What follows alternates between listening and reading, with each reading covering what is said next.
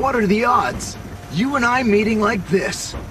You know, being a sentimental Virgo and all, I can't help feeling we were destined to meet. Or perhaps I found you because you just stopped emitting those light particles. That's probably it!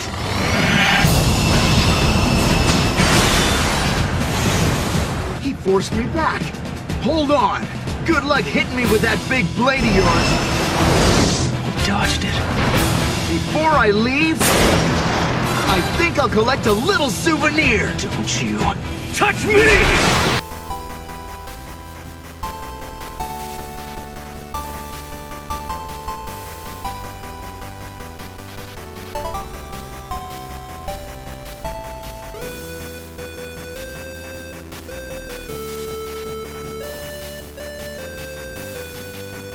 Hello and welcome to It's a Gundam, the internet's best episode by episode Gundam Seed podcast that's given Double O a try. My name is Jeremy. I can hear you with my enhanced sensors. I'm Tyler. My name is Zach. Today we will be watching episode 3 of Gundam Double O, The Changing World. So Tyler, you said you liked this episode. I did. I feel like we got some like pretty decent character moments uh, for some of the side characters. I feel like our Gundam pilots are still weirdly blank slates that don't have much personality, except for Lock On. Lock On's the best. I also kind of like this episode, but it feels weird that we're getting into episode three and nothing's happened yet. Yeah, weirdly, a lot of stuff has happened, but nothing like important, like nothing that affects. We're just doing the same story over and over. Zach and I were actually talking about that on the way over and how trying to put our finger on how a ton has happened in these first three episodes, but nothing has happened, and how strange that feels. When I first started watching the series, this is where I bounced off. And I think it has to do less with this specific episode and more with the fact that this is where the episode was and its airing when I realized there was a new Gundam series. And I watched these three and was like, eh, I'll watch the next one next week. And then I did. And I think the problem is that it's just not advancing the status quo at all. People are surprised that Celestial Being is doing what it's doing, and they're continuing to do what they do. And yeah, I, I Well- think this is my favorite episode so far because we actually get side characters doing stuff, and well, it and feels they're like kind the- of talking about what's going on. yeah. Although at the end of it, it is kind of like they're having an effect, and I'm like, really? Like they've done like three things. I don't feel like ancient grudges that have been lasting for 400 years get ended in a week. Yeah, and I have some stuff to say on that, but I want to save it for the end when we get to that part because I think that actually gets got into. Like, I don't remember Double O very well, but I think that they might be pretending that Celestial Being has made them stop, and then Ireland explodes. But I don't remember the specifics of Double O enough to know if that's actually what happens, or if the IRA just stops because Gundams are the answer to car bombing. to your character point, Tyler, I find that very interesting. Me and Kevin have had a long running joke on What's a Gundam that Zechs Merquise is the main character because we get a lot of stuff following Zechs in the same way that we get a bunch of stuff following Graham here. And they're actually positioned to be very similar characters in that way. But I was thinking about character too, and how at this point in Gundam Seed, we've already gotten so deep into Kira and Athrun's heads. And even in Destiny, we get a little bit of that, but I was talking about how I wanted into Shinn's head more. And Double O is not really interested in doing that with its Gundam Meisters. And I kind of wish it was because they seem like they might be interesting characters, but if they're going to keep not telling me stuff about them, then I'm going to lose interest in them. It's the, again, I I think it goes into the fact that they want to tell a story about the world when what we really want is to know about these characters, but because they're not the world, it doesn't feel like telling us about them. And I think that's why I like the second half of Double O so much more. Is it's way more of the standard character-based narrative with each episode ending on a cliffhanger that makes you want to find out what happens next. But the first half, and I think the reason many people prefer it, does have a more complex political story to tell with more factions. And more factions, generally speaking, makes for a more interesting story because they can play off each other in multiple ways and you can have more tensions that way. But I very much think that in a weird way, this early on especially is not interested in telling the story of the Gundam Meisters. It's interested in telling the story of the reaction to them. And I think the problem with that is that we continuously get the same reaction. No one's taking action based on their action in a way that like advances a plot. Like I don't know where the show is going, and it has given me zero indication. In my personal opinion, this is something I just was thinking about because they want to show that story of how people are reacting to the Gundams. I kind of wish we'd gotten an episode zero or something. I know this is a few things that uh, I believe a couple of the Fate series have gone with. In episode zero, to tell us about, like, show us what the world looked like before episode one, before Exia showed up. Because we don't have a status quo that doesn't involve the Gundams in the story. It kind of tells us about that, though. It tells us, it does not show us. So it is an abstract. That leads into another very interesting point about this series, I think, that I was, again, going to wait to bring up until the end, but you kind of prompted me, Zach. Gundam 00 is weirdly the Gundam series that takes place in the world closest to our own, right? And I think that's very much intentional, and that's part of why it doesn't tell you. Because it's 300 years later, which is weird, but the IRA is still actively terrorizing Ireland. There are still religious wars going on in the Middle East. And we've established all these con, like there are still drug problems from Southern America into North America. All the problems are very much the problems that the contemporary world faces. Which is weird to me that that hasn't changed at all in 300 years. That does not surprise me in the slightest. it surprises me because in the actual 300 years up leading up Yeah, to think now, about the year 1700. America Yeah. was not yet a country. the same types of problems have continued to happen. But like, That's why it doesn't surprise me over much. Technology will change, but the problems don't go away. yeah, but the places where they are do th- like those Not really. The. Middle East has been at war since pretty much the Romans. They've been fighting amongst themselves for that entire time. If you zoom out enough, that's true. But there have been plenty of times of peace. You know, when they invented math, when the Middle East was the science capital of the world, that thing that Western civilization likes to whistle nonchalantly and ignore a lot of times. I think it's very intentional. I feel like it's on purpose that this is the Gundam series that takes place in the year AD.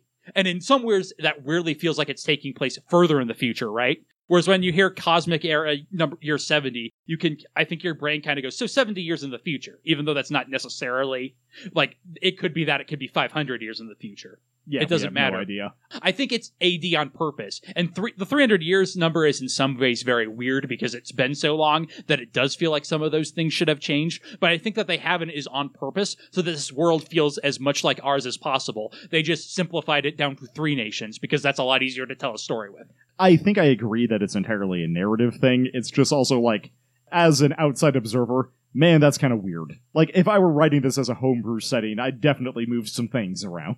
Yeah, it feels weird to me. Again, I was going to save this until the end of the episode, but I think now's a good time to bring it up. It feels weirdly disrespectful is the wrong word, so I'm just going to say weird to have these sci-fi Gundams solve real-world problems like this. But I think the reason that it's happening is because of Zach's point, because we didn't establish this world, so it has to be the world you live in.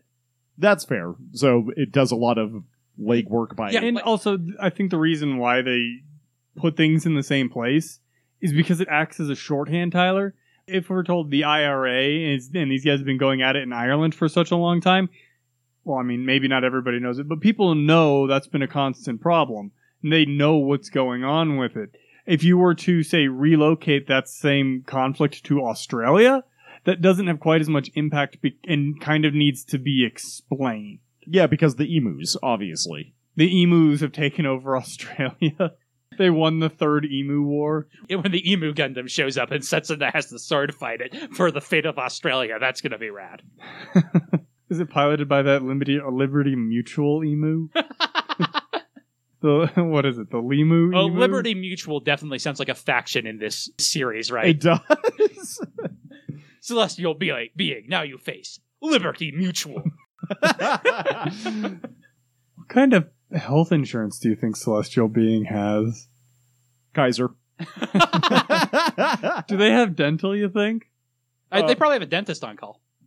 I mean, we will actually see that they have their own private doctor. So, all right, I think that does it for an intro. Again, we are watching episode three of Gundam 00, The Changing World. You can watch along on Crunchyroll or I believe Funimation as well. I think it's on YouTube. Who knows? You can find it if you're resourceful. And it's K.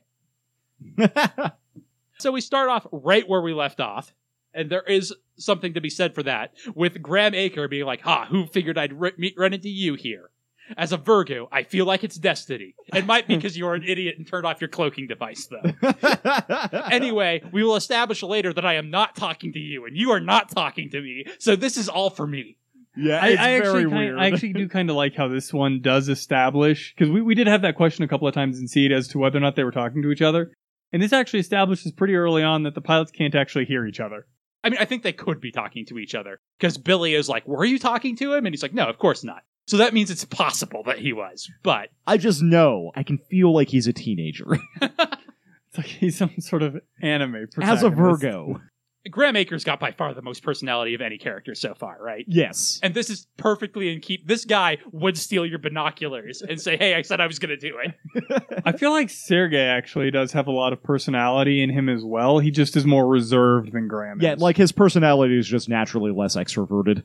That's fair. I feel like Sergey shows off a lot more of that later. well, and because we, but- we see him do something very similar later in this episode. True. To, to this. And they're definitely, I think, on purpose drawing a parallel here. he says probably because you weren't. And he actually starts to overpower Exia very briefly. Yeah, before Setsuna fights back, and Graham's like, "Oh, he's stronger, but he won't hit me with that big sword. I have some moves." And Setsuna's like, "Oh no, he lifted gently to the left." Graham just grabs the shoulder of the Exia and like tries to rip the arm off.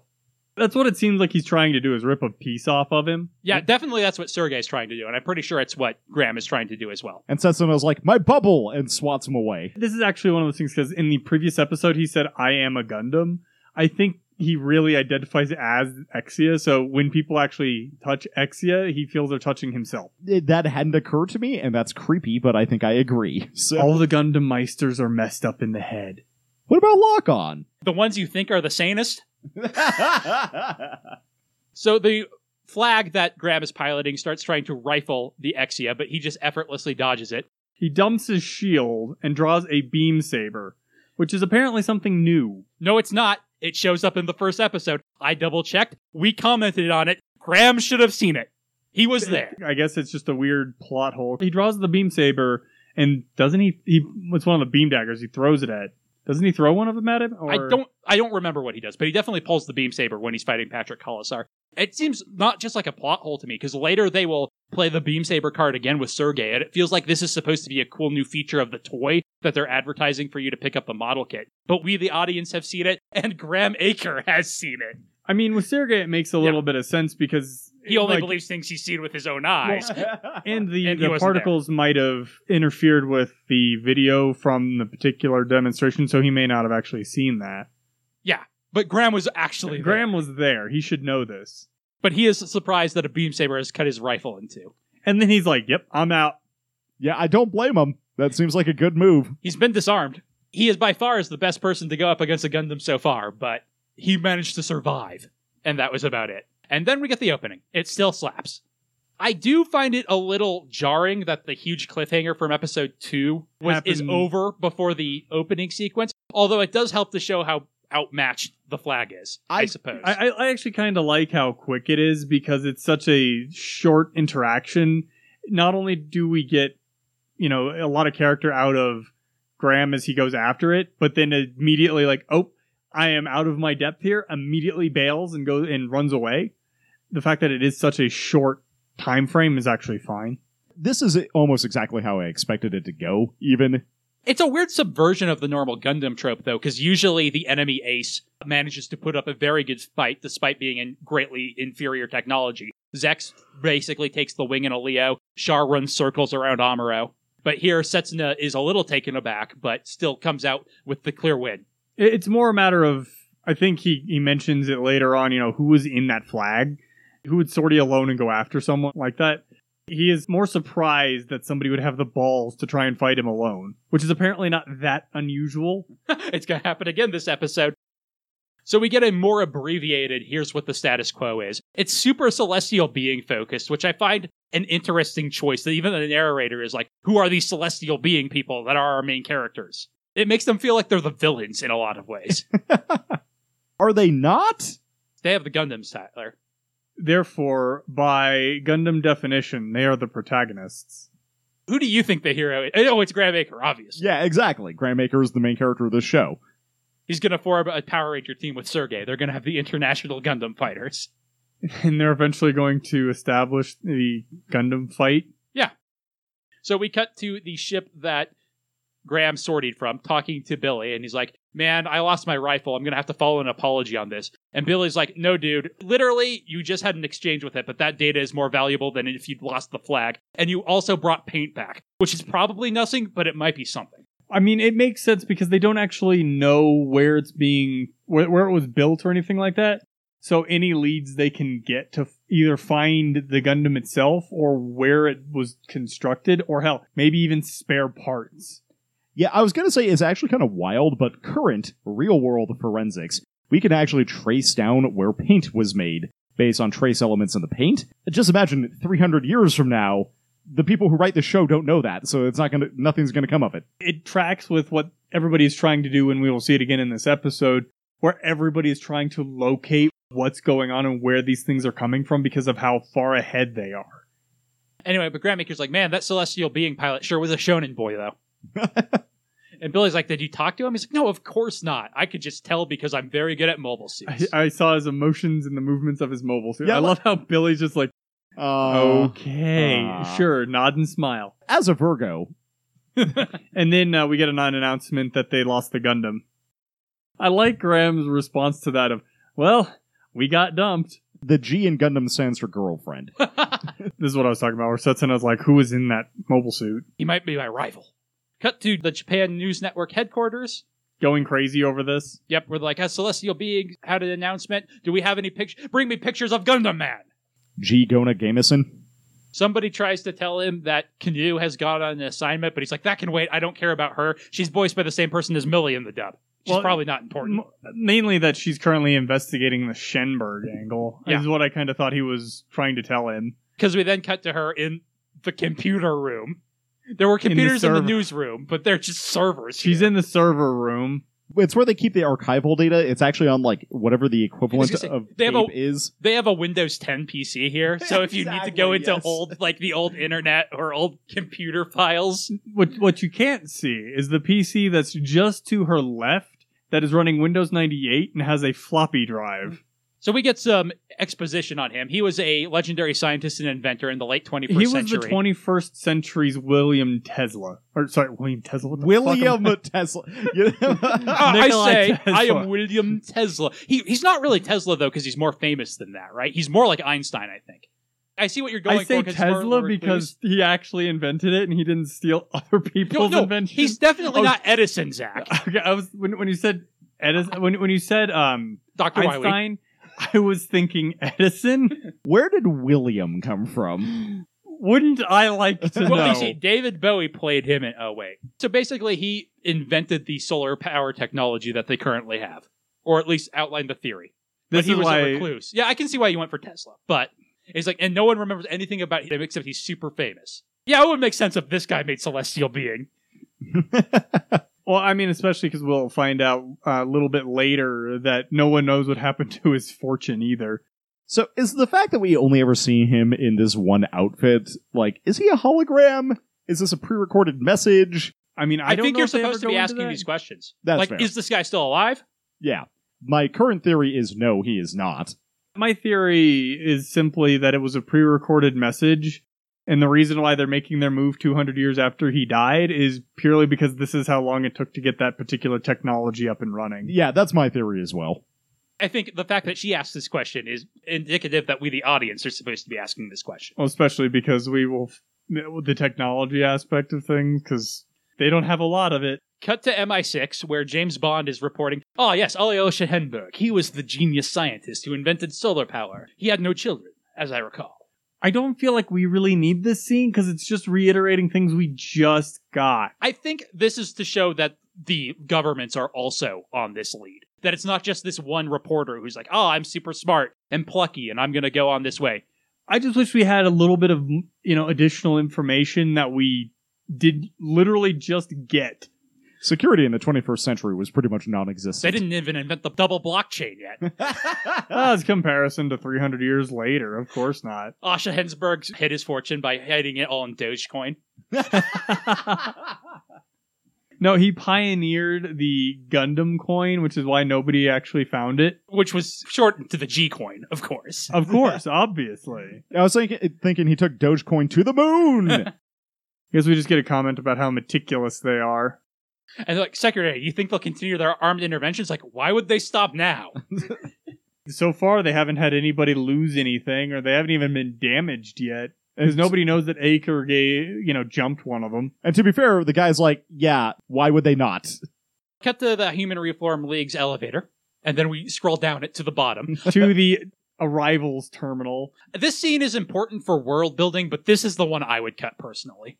I think it works because it kind of establishes a couple of things like the Gundams can't go back to space on their own. Yes, that's Um, important. mostly because of Allelujah looking to the audience and nodding and saying, hey, look at what we can do.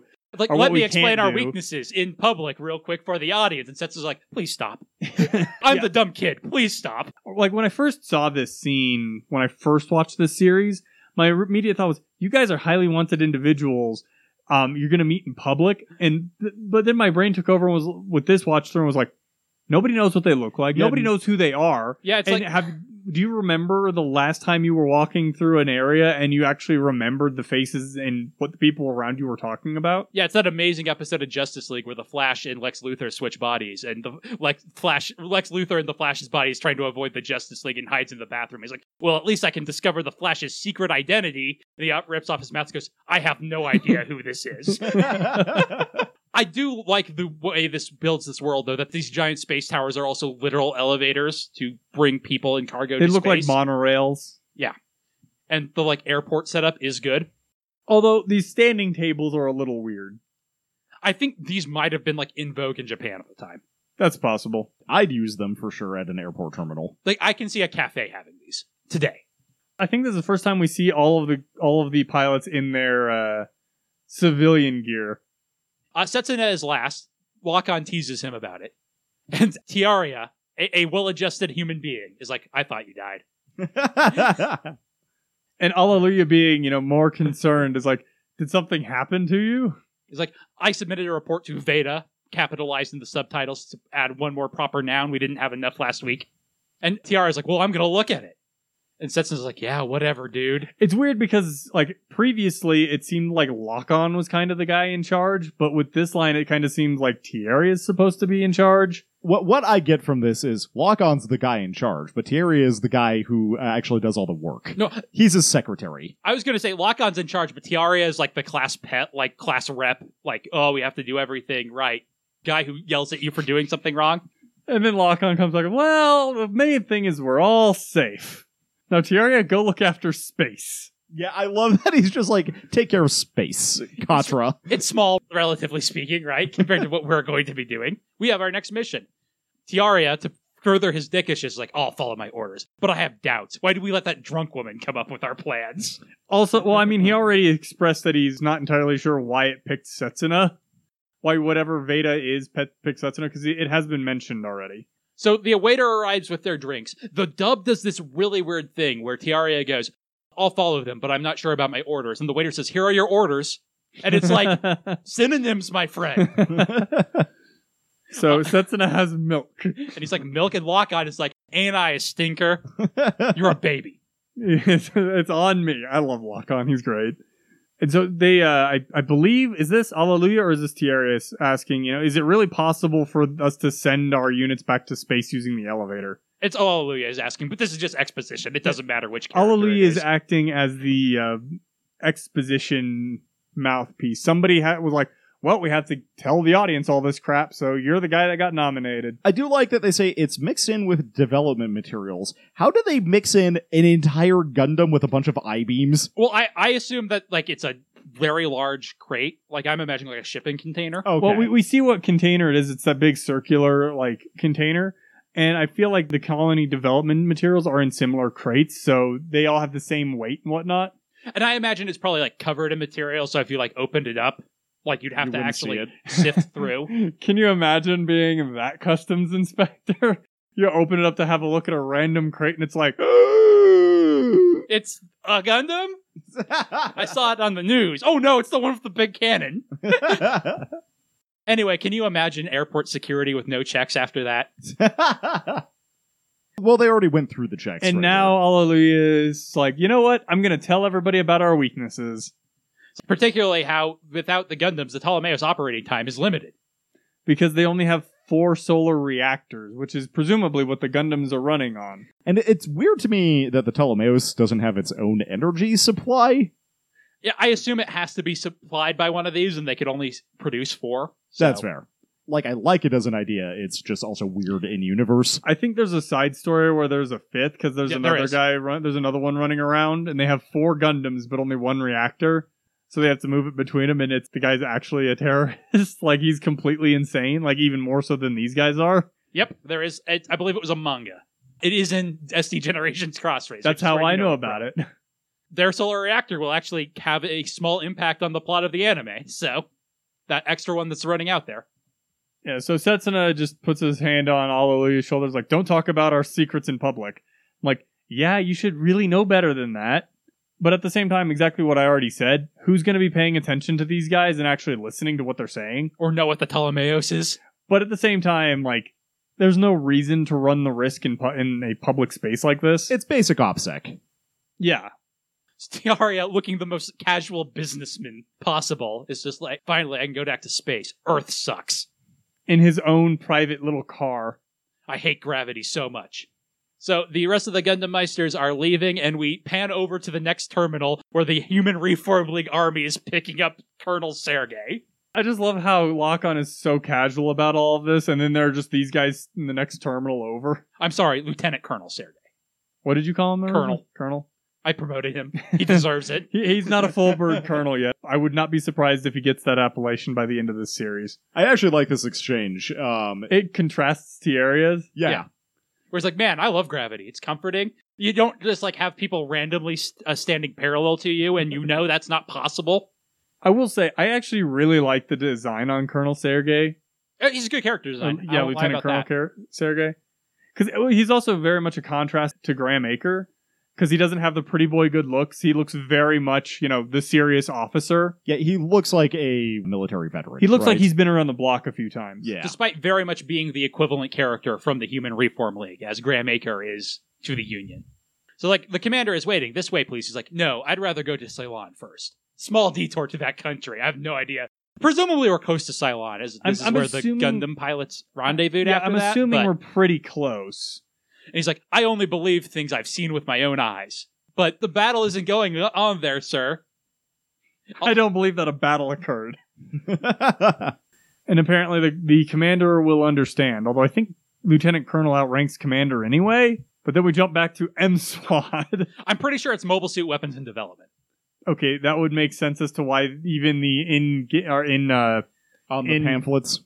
well it's not in the pamphlets, but yes, that is another place. But I was more thinking like the Japanese text down here just says M SWAT in big letters. Well, and it'll be on their um, orders. orders as well. Yeah, I can't think of anything else it would stand for. I don't know that for sure, but That would make sense. I, I would believe it. I'm gonna go with that for lack of anything else. so I did not to talk about the dub too much, but they meet with their commanding officer, who in the dub is voiced by the most mustache twirling generic evil commander. I'm pretty sure it's exactly the same one that puts Maru on trial in Gundam Seed. And he's just like, I am so clearly evil. No, I won't be in the series after this, nor will I do anything nefarious. but I am evil, and it's important that you know that.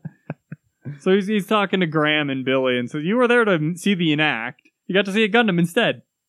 it seems like it's a debriefing basically. And Billy Katagiri's like, I think it's worth researching. It's like, well, it looks like our superiors feel the same way. I've got transfer orders for you.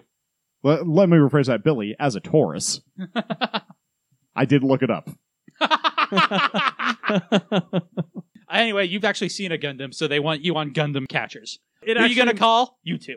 it, it actually makes sense because they've dealt with it already. Yes, it does. And And, it, so it's like, we don't need to bring you up to speed.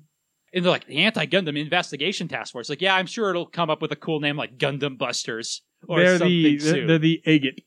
But for now, just anti-gun the first. And Billy's like, oh, Ralph Eifman's gonna be there. He's my hero senpai. I hope he notices me. And apparently, this guy is such a bigwig that it shows how serious everything is that he's going to participate. So Graham Aker says their names again for the audience. And I do love that we cut to them leaving. So Billy's like, well, that was a surprise. Did you predict this was going to happen? And Graham's like, uh, uh, no, I'm not that good at this. I'm not that crazy savant. I'm only one chess move ahead. But I do feel like this is fate as a Taurus. No, oh, I'm he's sorry, a as a Virgo. Virgo. It's a ver- I also just looked it up. Apparently, Taurus and Virgo get along very well romantically. Well, yeah, that's So- that checks out. If Setsuna is also a Taurus, that checks out especially well. But then we cut to a random. I mean, this is a pretty rad campus, not gonna lie. But we cut to a random school where someone is giving a lecture on the problems in Ireland with the IRA and the like What a class to be in in Japan. for engineering students. Yeah, well, th- to be fair, they will at least comment on that. But we see that Saji and Louise are in this class. Two of these characters are characters you should care about because the one, while he looks like your generic student, is uh, has a different expression and look about him, and the other one is blonde. Yep. so we cut to them at lunch later, and he's like, oh man, another term paper. Why do we even need history credits when we're engineering majors? We're engineering majors. That might be important, audience. Please remember it.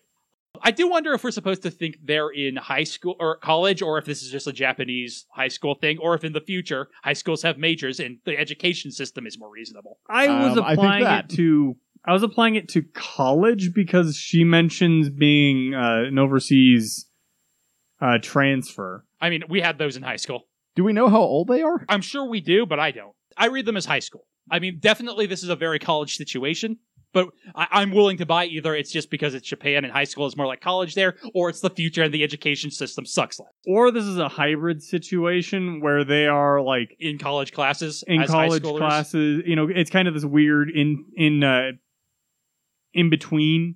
So anyway, she continues to exposit. It's like your careers are probably going to be all about the maintenance of orbital elevators and their further development. So you need to learn about other cultures to get along with them. You know, the same reason we make everybody take general ed credits. So 17, very inconclusive. Because that could be either one. That It could be sure early college could. or late high school. Yeah, especially if like you would think if it was high school they would be through with their general education credits. But then again, it's high school; you save those for last. But that's an American high school thing, not a Japanese high school. And Louise is like, "Come on, it's the whole reason I was able to come here as an exchange student. So I'm not just a random blonde lady in Japan. I am vaguely Western." I, I love how he sounds bored when he says, "I'm very thankful for that." And she's like, "Really? Do you ever think of the future, Saji?" And he's like, "Well, Vaguely. And she's like, "Am I in it?" I love. He's like, "Um, vaguely." Clearly, there is. Uh, in case we hadn't picked up on it already, there's something between these two. Well, I, I think this is. I really like this scene because it explicitly paints them as a couple, which they already had very heavy couple energy. But you know how anime is; they could just they could easily be childhood friends that are dumb and can't realize that they're both super attracted to each other. And this pushes them over that line, or this Yeah. scene tells us they are over that line. because she stands up and like storms off and then turns around and is like this is where you're supposed to chase after me yeah, I love Saji's response. He starts to complain about women, and she's like, "You're supposed to be following me right now as I'm storming off in a huff." I And love it's- how everybody is like laughing in this Yeah. in this cafeteria too during this Well, I've talked about how. For the most part, Double O is not as efficient with character, but this is a hugely character efficient scene with the way Luis takes control of him so much, and i feel like this is something that happens on a fairly regular basis which is why everybody finds it so funny it's like they're at it again and he's like, "Oh yeah, right, uh, Luis, come back." Cut to a fancy bar where Chun Li is drinking a cocktail. she's drinking a soft drink Yeah, you're right. Because Alejandro Corner, we don't know his name yet, but I'm done not saying people's names other than Chun Li. Shows up to like, I recommend the original cocktail they serve here. It's and we find out that she is a minor It's like my mistake. I will order the original. And she's like, so if you're buying the Gundam fight on pay per view, there are three, so you're gonna want three monitors to follow it closely. He's like, "I was only going to follow the heavyweight, but it's in space." Uh, so we cut over to the bar. We, we see Chun Li's bodyguard just kind of scowling, and then from off screen, Ribbons asks, "You like to watch?" Which like is such a perplexing line to me. It sounds like he's talking about the two of them having sex every time I watch it. In the dub, in this version, or like he's like implying that as a joke at least, and it doesn't make any sense to me. i got that same thing and was like this is so random I feel like it would be much more appropriate to be like, "Do you like to watch people or something?" Like, oh no. Especially since we as the audience know these people are with those people. So, I don't know. It's just weird. Then we get the distinct lack of eye catch. Hello, and thank you for staring at Sergey's eyes with us. Welcome to Gundam 003.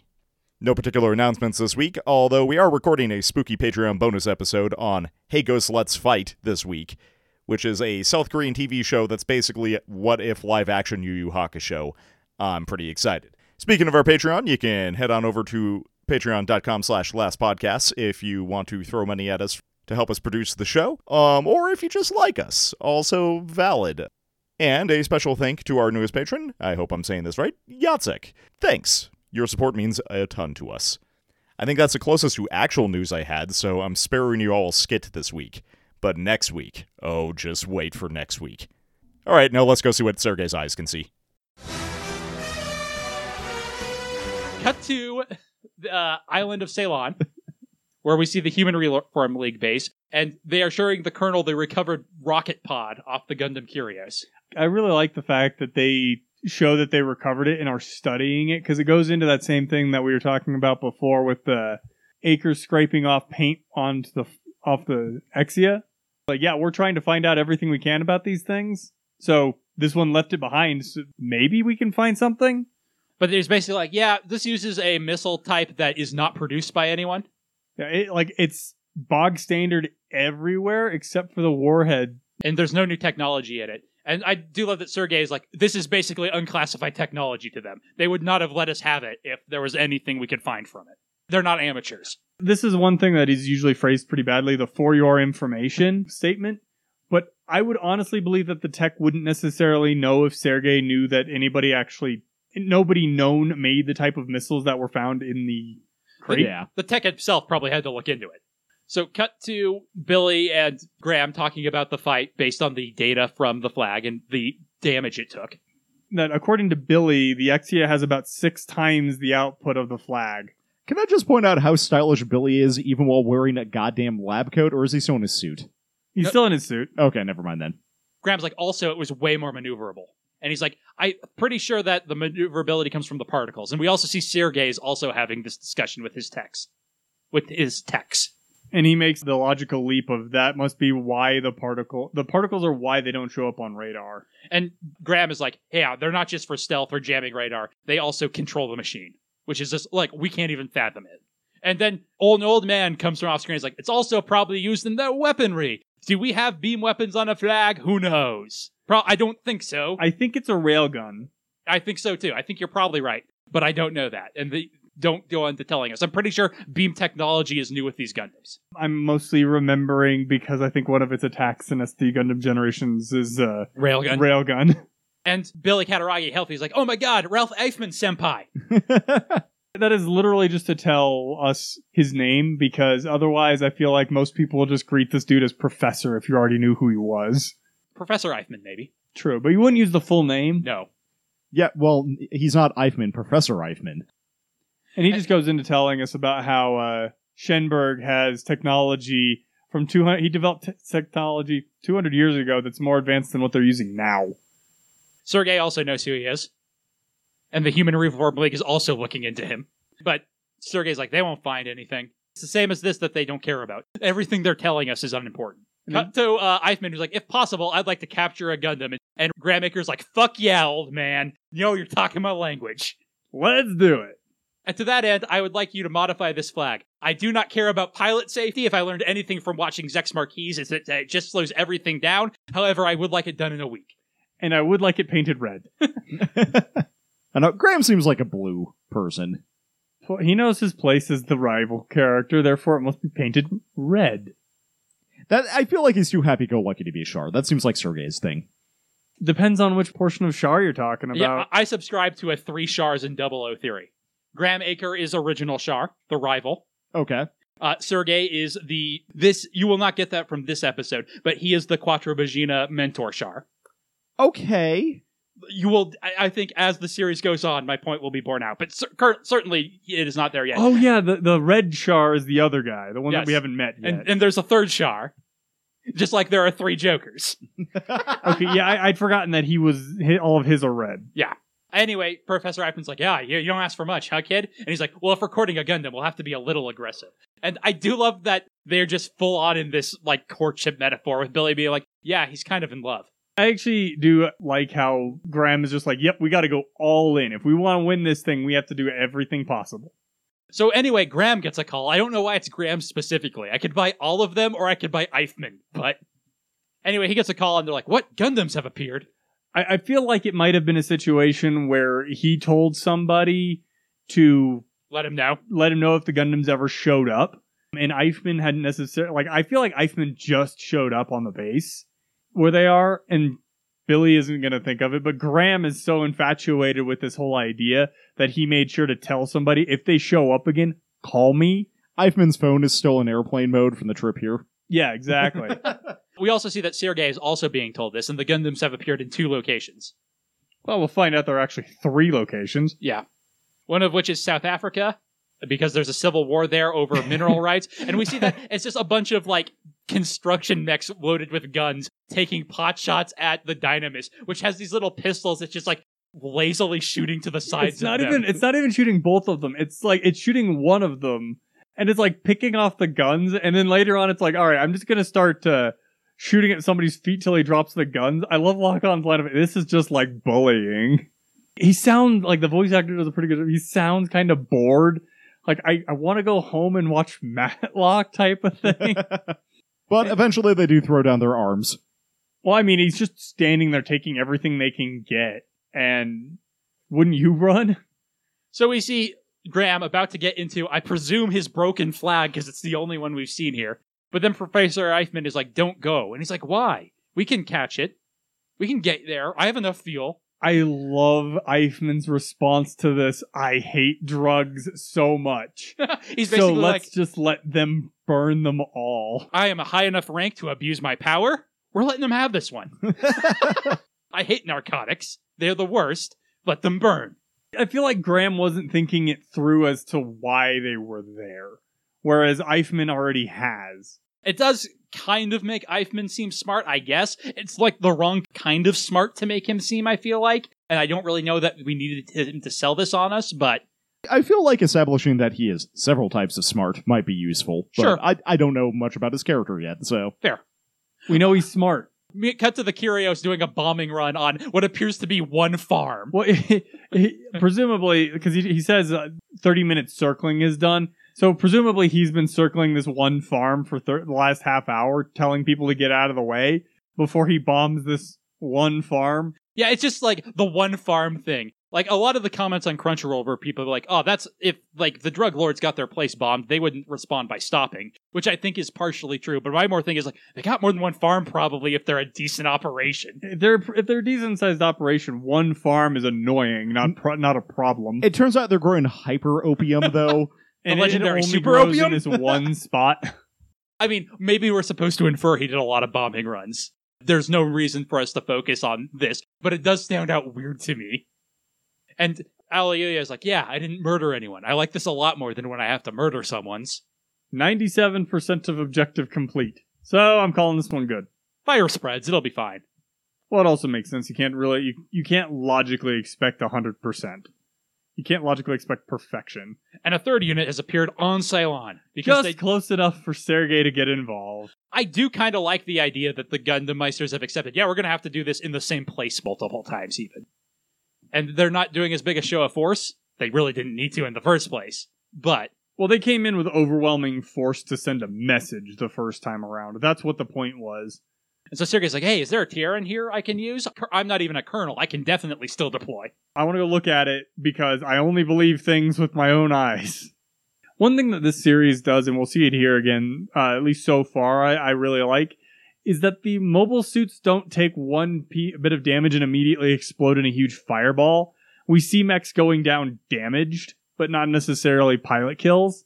Yeah, and but some like of them their like mission kills. yeah, some of them like explode a little bit. Some of them explode more, but like it's not just A huge fireball. Yeah, it's not a fireball every time.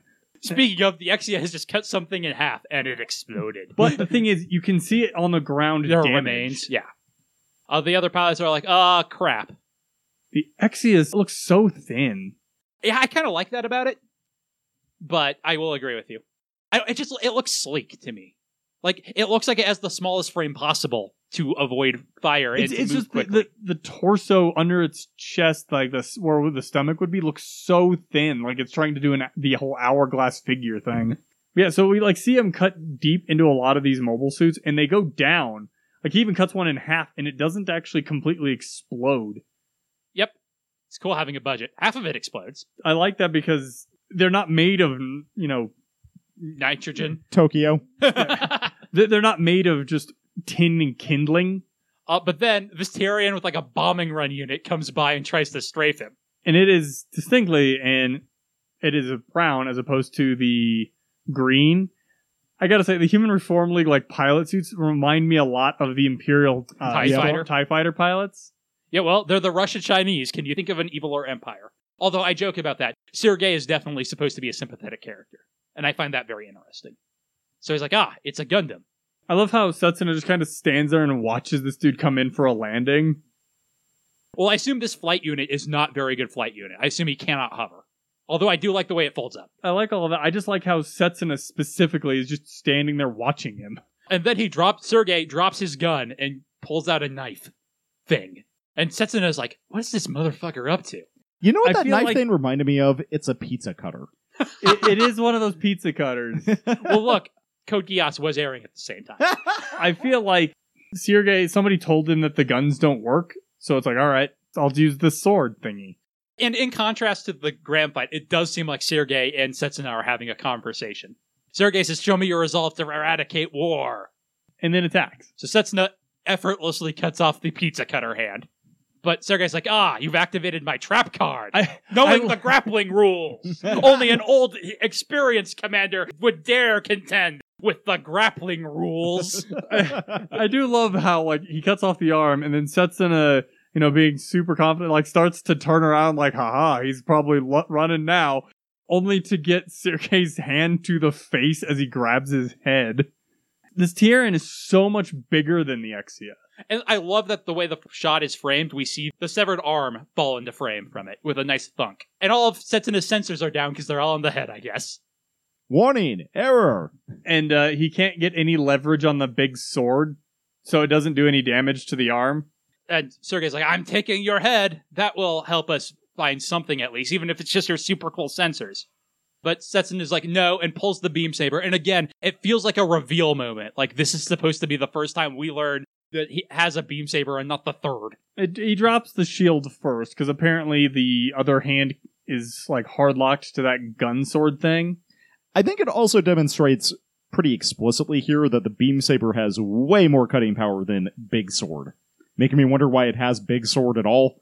There are reasons for it to have big sword, but I also have those questions, especially since, like you said, the beam saber seems way more efficient, unless it's to hide the beam saber technology, and Setsuna has done an awful job. But one thing I really like about Double O, and we've kind of talked around it, it's going to make ranking the Gundams, or like when we rank the Gundams on our list, a little difficult because they make a huge priority. And a lot of in, a lot of the episodes, the stakes are how can we solve this while showing the fewest number of features on our Gundams that we don't want to reveal, rather than how can we stop this because they have the all powerful Gundams. I feel like the big sword is specifically there. Like my thought is that maybe the beam sabers use too much additional energy to get that high powered cutting ability, and the big sword is usually gonna be just more efficient. a generally more efficient option. Anyway, he cuts off Sergei's other arm and, And then cuts him- and then sabers him. No, he only gets half of it. It's a half savior. And then Sergei's Tieren explodes. I do love the shot of the Exia ripping the hand off it. It is a cool shot. And Setsuna once more says, "Don't touch me." ba da da da. Cut to space. Where a random capsule is just floating away, and we find out the virtues inside. And Tieria got in somehow. I do kind of like this as a way to smuggle the Gundam out. It's full of holes, and I don't think it would work in the real world, but I like it as a fictional construct. I think there are too many uh, instances where somebody would be checking on all of the cargo that comes in, so unless they paid somebody off. I was gonna say what you have underestimated is bribes. And how lazy workers are. Because I assume the way they check most of these is just weighing the containers. And they and made a checking point. against the manifest unless something comes up differently. Yeah. So Tieria flies back to the Ptolemaeus, and we see it dock in one of those four pods. It's got a pretty cool looking docking system. Yeah, it, like lights up a little runway, and it's like, oh no, it's neat. I like the Ptolemaeus a lot, actually. I like it a lot in context with this series. Yeah, exactly. Yeah, it's one of those you would never pick it in a Gundam Tactics game, but it's a very purpose built ship, and that's cool. So they plug the Virtue into the ship so they can recharge. Yeah, so apparently they've only got four of these GN drives. Yeah, as I said earlier, but yes. So the Ptolemaeus is uh, presumably running on some kind of aux power while they're gone. Yeah, it probably has some sort of capacitor, would be my guess. We normally call those batteries. A battery is a capacitor. Uh huh. Exactly. Capacitor is just a fancy battery. Arguably, a battery is a fancy capacitor. Capacitors come in lots of shapes, but I guess capacitor is a fancy word for battery. yeah. So Sumeragi's like, hey, how'd the mission go? And Tieria's like, fine. And she's like, great, let's have a toast. And he's like, I politely refuse. And she's like, ah, but I wanted to get day drunk. You're no fun. I guess I'll just have to get day drunk by myself, being depressed about how you're no fun. Cut to some apartments. We see Saji going into his, but he sees someone next to him, and oh, it's a Setsuna. And he's like, hey, are you my neighbor? Why have I never seen you or introduced myself to you See, before? My, my theory, at least part of this, is that Setsuna has recently moved into this apartment. I agree with you. It's just the way Saji says it. It's not like, oh, hey, are you my new neighbor? Yeah, it's just, like, are you my neighbor? like he's lived here for years. I was gonna say like he's Mr. Rogers. Uh, yeah, that's also where I was going with it. Anyway, Also, his last name is Crossroad. yep, Holy crap. it's subtle. No, it's not. I'm Saji Crossroad. I live here with my older sister. Or anime characters' parents are not allowed. And so Setsuna Wiswasa, Setsuna FC. And Saji's like, that's an unusual name. It's nice to meet. And Setsuna's just like, fuck off, I'm leaving. It's not quite to the same degree as Heero ripping the invitation. No, he does not threaten to kill Saji Crossroad. he just threatens to end this social interaction. He doesn't threaten to end the social interaction. just He just does. does. He's just, unlike Heero, Setsuna makes good on his threats. So Saji rocks in and, hey, he's Kinue's brother. I was actually going to ask if this was supposed to be the same character. right? Like, you don't see her face front on at any point here. But she does say she's been busy because of celestial being, so. Yeah. I thought we saw them together at one point, but I guess this might is the first. I think this is actually the first time. The opening sequence you have. So. okay, but it's but we haven't seen them actually interact in the series yet. Yeah, this is the first time we're we're starting to tie characters together. Saji's important because he sets in Setsuna's neighbor. She is relevant because she is Saji's sister. Luis is his girlfriend, so that's important. We have all these characters, and we're slowly starting to tighten them and put them in a web. So she's like, "Make yourself dinner," and his girlfriend calls. So she he answers like, "Hey, what's up?" And she's like, "Hey, turn on the news." I, I do like how his immediate reaction is, "What is it?" It's not like this is a series where I can just turn on the news and find the immediate relevant information. This isn't the future where we don't have uh, a 24 hour news cycle. Can you just Google it if you want to learn something? But he finds out that the real IRA has announced that they are stopping all operations because of Gundams. Not Yeah. sure how Gundams, like Jeremy said, are going to stop car bombings, but okay. They're uh, really afraid of being Gundammed. Yeah, this is super weird to me. And like I said, part of me thinks that this is like a ploy A on the. IRA, but I don't remember if that's true or not. I don't It- remember Gundam 00 enough to know. It feels like it because on the way these Gundams are, they can't hold territory in any way, shape, or form, so they can't deal with small level threats or guerrilla threats. Because it's like, yes, we showed up and we attacked every big thing, they are the guerrilla threat. kinda, but there there are smaller level guerrilla threats that they can't even touch. Yeah, and they have not interacted with the IRA at all, which makes it feel really weird that they're the first to render. You think it would be like Ceylon, who they have intervened with multiple times. It also just feels weird to me to suggest that these fantasy Gundams are ending a real world conflict. I mean, I guess that's something sci fi is for, but it just feels weird. I mean, the to me. closest thing to interacting with something on this level was bombing the farm of narcotics. Yeah. That's the closest we've gotten so far. And so Luis is like, I wonder how that's going to affect our term paper. I mean, they're students. Of course, that's where they're going to think first. I actually kind of agree with Jeremy. I, I don't. I don't remember if this is a ploy or anything like that, but I would bet it is. But Saji is like, oh man, like they actually accomplished something. Whereas he, we've already seen, he's the one who's like, hey, do you think they're real? But he's like, they actually like made a change on the world. They did something. and then, we, like, we cut over to Setsuna being Grumping in bru- bed. Yeah, being broody in his bedroom. Kind of a weird place to end the episode, but I also kind of like it because it's like the theme of the show. Well, and we ended on a hard cliffhanger last time, so it's okay to end on more of a s- of a soft think about this type of situation uh, moment here. Yeah, I think the lack of cliffhanger energy is one of the reasons I didn't continue with the series, though. Now, I'm not saying that if there had been a really strong one, I would have, because like I said, I think it was a lot my circumstances more than the series, but it just feels weird, especially after that super aggressive cliffhanger last time. Anyway, we cut to the ending where there were some wishes over their airspace No, that's the opening. in the form of doves. We did a lot of Final Thought stuff at the beginning, but is there any wrap up stuff you wanted to go into, Tyler?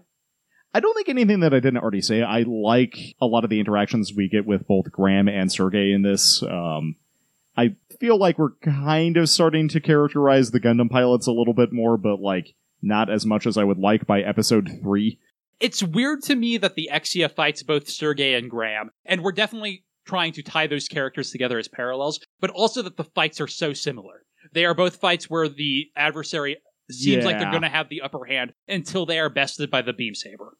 Yeah, I kind of wish that uh, the mobile suit in this particular instance hadn't been the Exia again. It had been uh, Sergey had gone after Lock On or Anyone else? Hallelujah. Lock on is kind of lock on is kind of the one that makes sense to me in this case, just because of the fact that uh, the Kyrios doing its bombing run difficult to intercept. difficult to intercept.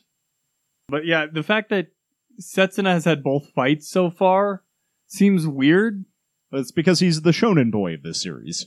I mean, yes, but still. It's the fact that they're both in the same episode that I think is weird to me. If this was episodes three and four, I mean, maybe it would feel even more repetitive because we're spending multiple episodes on it. I was actually going to say spreading it out might be better, but I don't know.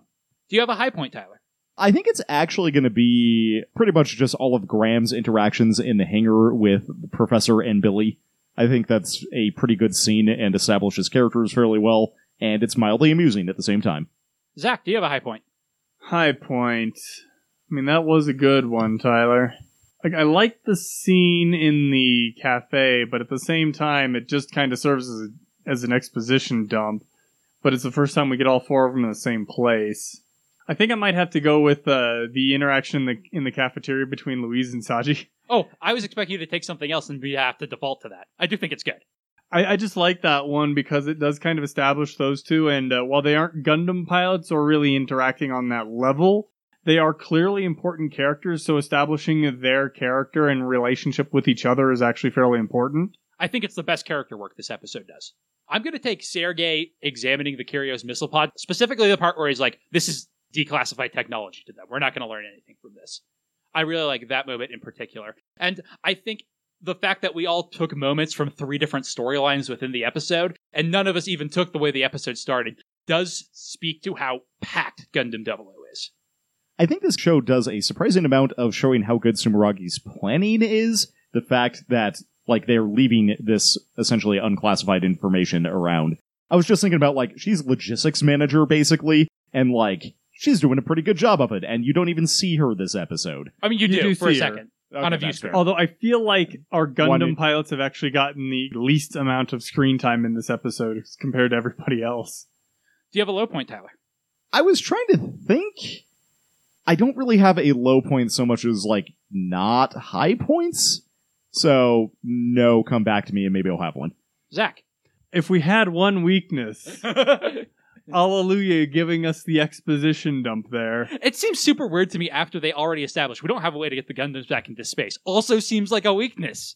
Yeah, so it, it's just weird and kind of disrupts the flow a little bit because while I do like the scene of all four of the pilots in the same place, it kind of makes him seem dopey, and I don't think that's what they wanted to go for. They wanted to kind of tell the audience, "Hey, this is a thing." I don't really want to repeat myself, but to me, I feel like it's how similar the Exia's two fights are. Not even that the Exia gets two fights, but that they're basically blow for blow the same fight. Back to you, Tyler. Yeah, I think it's going to be if uh, the IRA disarming is an actual thing. That Okay, that's fair.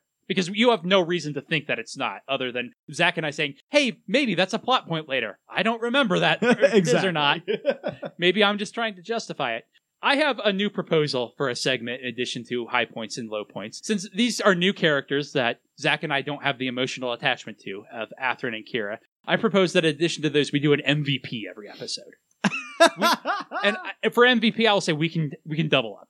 If we all say Graham Aker because we're all right, then that's fine. Okay. So, Tyler, do you have an MVP? Yeah, it's actually Graham Aker this episode because he collected a lot of valuable military information and he's just being a cool guy doing cool stuff. Zach? Hmm, Graham is a good choice, but I think I might give it to Sergey in this particular instance because he did a lot of good analysis, whereas a lot of the stuff that Graham got was actually analyzed and done all that stuff by other people, whereas Sergey made all the logical leaps on his own. Okay, so possibly Billy is runner up MVP then. yeah, I was going to go with Graham as well. That's why I made the joke. But thinking on it, I think Sergey, because we already had Graham's personality, right? This episode establishes Sergey. He's been around, but he's been Colonel Guy, right? Who, if he wasn't in the opening, could just be Colonel Guy. Yeah, if, And if this he, episode makes him a character. if he wasn't in the opening, I would have just assumed that he was like the dude in charge of the space forces for the Human Reform League. okay, runner up though? Allelujah. He completed 97% of his mission. That's pretty good. That's true. If you had a 97% passer rating in the Super Bowl, you would probably get MVP. so, do we want to add a mobile suit to our ranking list? We didn't with Kevin, so I think we, we've got some to catch up on. What do you want to start with? I feel like the the ones that get shows this week are the Flag and the Tieren. I would vote the Tieren. I feel like the flag maybe has more stuff that we haven't seen yet. And I feel like the Tieren is uh pretty run of the like I feel like I know everything it does. Most video games divide the Tieren into space and land types. I think that's probably not necessary for us, but what do you think? I don't think it's necessary. Yeah. If we get a better look at a space model, Tieren, then we can revisit the topic. I feel like their big showing is in the first episode. Then it doesn't matter. I, I've said before, I do not really care for the grunt design in Double O, but the Tieren especially, I think, is the low bar. I don't like it as much as the Jin personally. I like the big clunky, you know, you know, mech warrior type of look to it. But I think I would agree because you know this isn't BattleTech, this is Gundam. Yeah, I weirdly like, like I weirdly like the ants more for that as well in this series. I'm a little bit torn on that because I think also like Zach, I like the kind of chunky mech design. I also like its stupid hand to hand pizza cutter blade. The Jin's just such a good design though, so I think I might have to give it to you. Or, yeah, sorry, yes, I think I agree. I do like it more than the Taurus from Gundam Wing, though. Um, is that I the one that's like we kind of ranked the starfishy? Yes. Uh, yeah, no, I hate the Taurus, so I yes. yeah, I would agree. Okay, final question. Is it better or worse than the Gundam Jiyan Altron? Is that Tiger Wolf's? That is Tiger Wolf's. Uh, hmm, inter- I, I think I prefer Tiger Wolves for the over the topness. I think I prefer the Tieren because it's not as over the top. Yeah, I, like I, I think this is just a difference of aesthetic, really. and weirdly, Tyler, you would think I would be on your side, but I'm not. So the Tieren will go at number 78, above the Gundam Jiyan Altron and below the Jin. And that will do it for this week. Anything else we want to say about this episode? I almost want to ask you where you think it's going, Tyler, but you said you don't know, and I think episode 5 is the better place to ask you that. So. That's fair. Yeah, no, I have really no idea what this show is going to be about yet. It's not a bad episode as it stands. Only problem is I don't know where we're going. I don't know what they expect to be going on because Yeah. right now everybody's asking questions as to what exactly the Gundams are, what's going on, what is their actual overall plan, and I'm sitting here going, you know, I'd like that information too, and I can actually see them. What's a Gundam? Who's this guy? What are they doing? Yeah, interestingly, I said before that Gundam 00 is a series I like fine, and I hope this podcast sort of teaches me why people like it so much. Watching this episode was honestly pretty boring for me, but doing this episode on it I found to be very engaging. And so it, like it's working, I guess is what I'm saying. Yeah, no, like I Um, actually liked this episode fairly well, I think, because it did some pretty decent character development. I like the side characters more than I like the main characters. Well, you'll get a lot of Amazing what will happen when you're doing something with people you like. Yeah, but also like, just de- like there is material here, right? It's not like Build Divers where we're like, oh gods, what's going on? we're like this, we don't- we don't love this, but like if you look, there are themes and there is like foil character stuff going on and parallels and I definitely agree with Tyler. They, this this episode does do a lot of characterization of characters. Problem is, we still haven't gotten any of that done for our main four. I mean, there's a little bit, but nothing likable, right? Yeah. Tieria is a grump. Tieria is a grump. Setsuna is a shonen boy. Lockon's great, and Allelujah is apparently a blabbermouth. I Yeah. mean, that's what we've got so far. like I like Allelujah probably the second best of the Meisters right now. R- rank him real quick. So Lockon obviously Allelujah, probably Tieria. Really? Um, okay. Tieria is not Wu Fei, but I never liked him. Uh likability uh not so much as a character is more how I'm ranking him. Yeah, and I suppose Wu Fei goes above Tro as a character because he has one. Yeah, exactly. and then Sei. Setsuna Seiei. All right. It's a Gundam will return in international negotiation.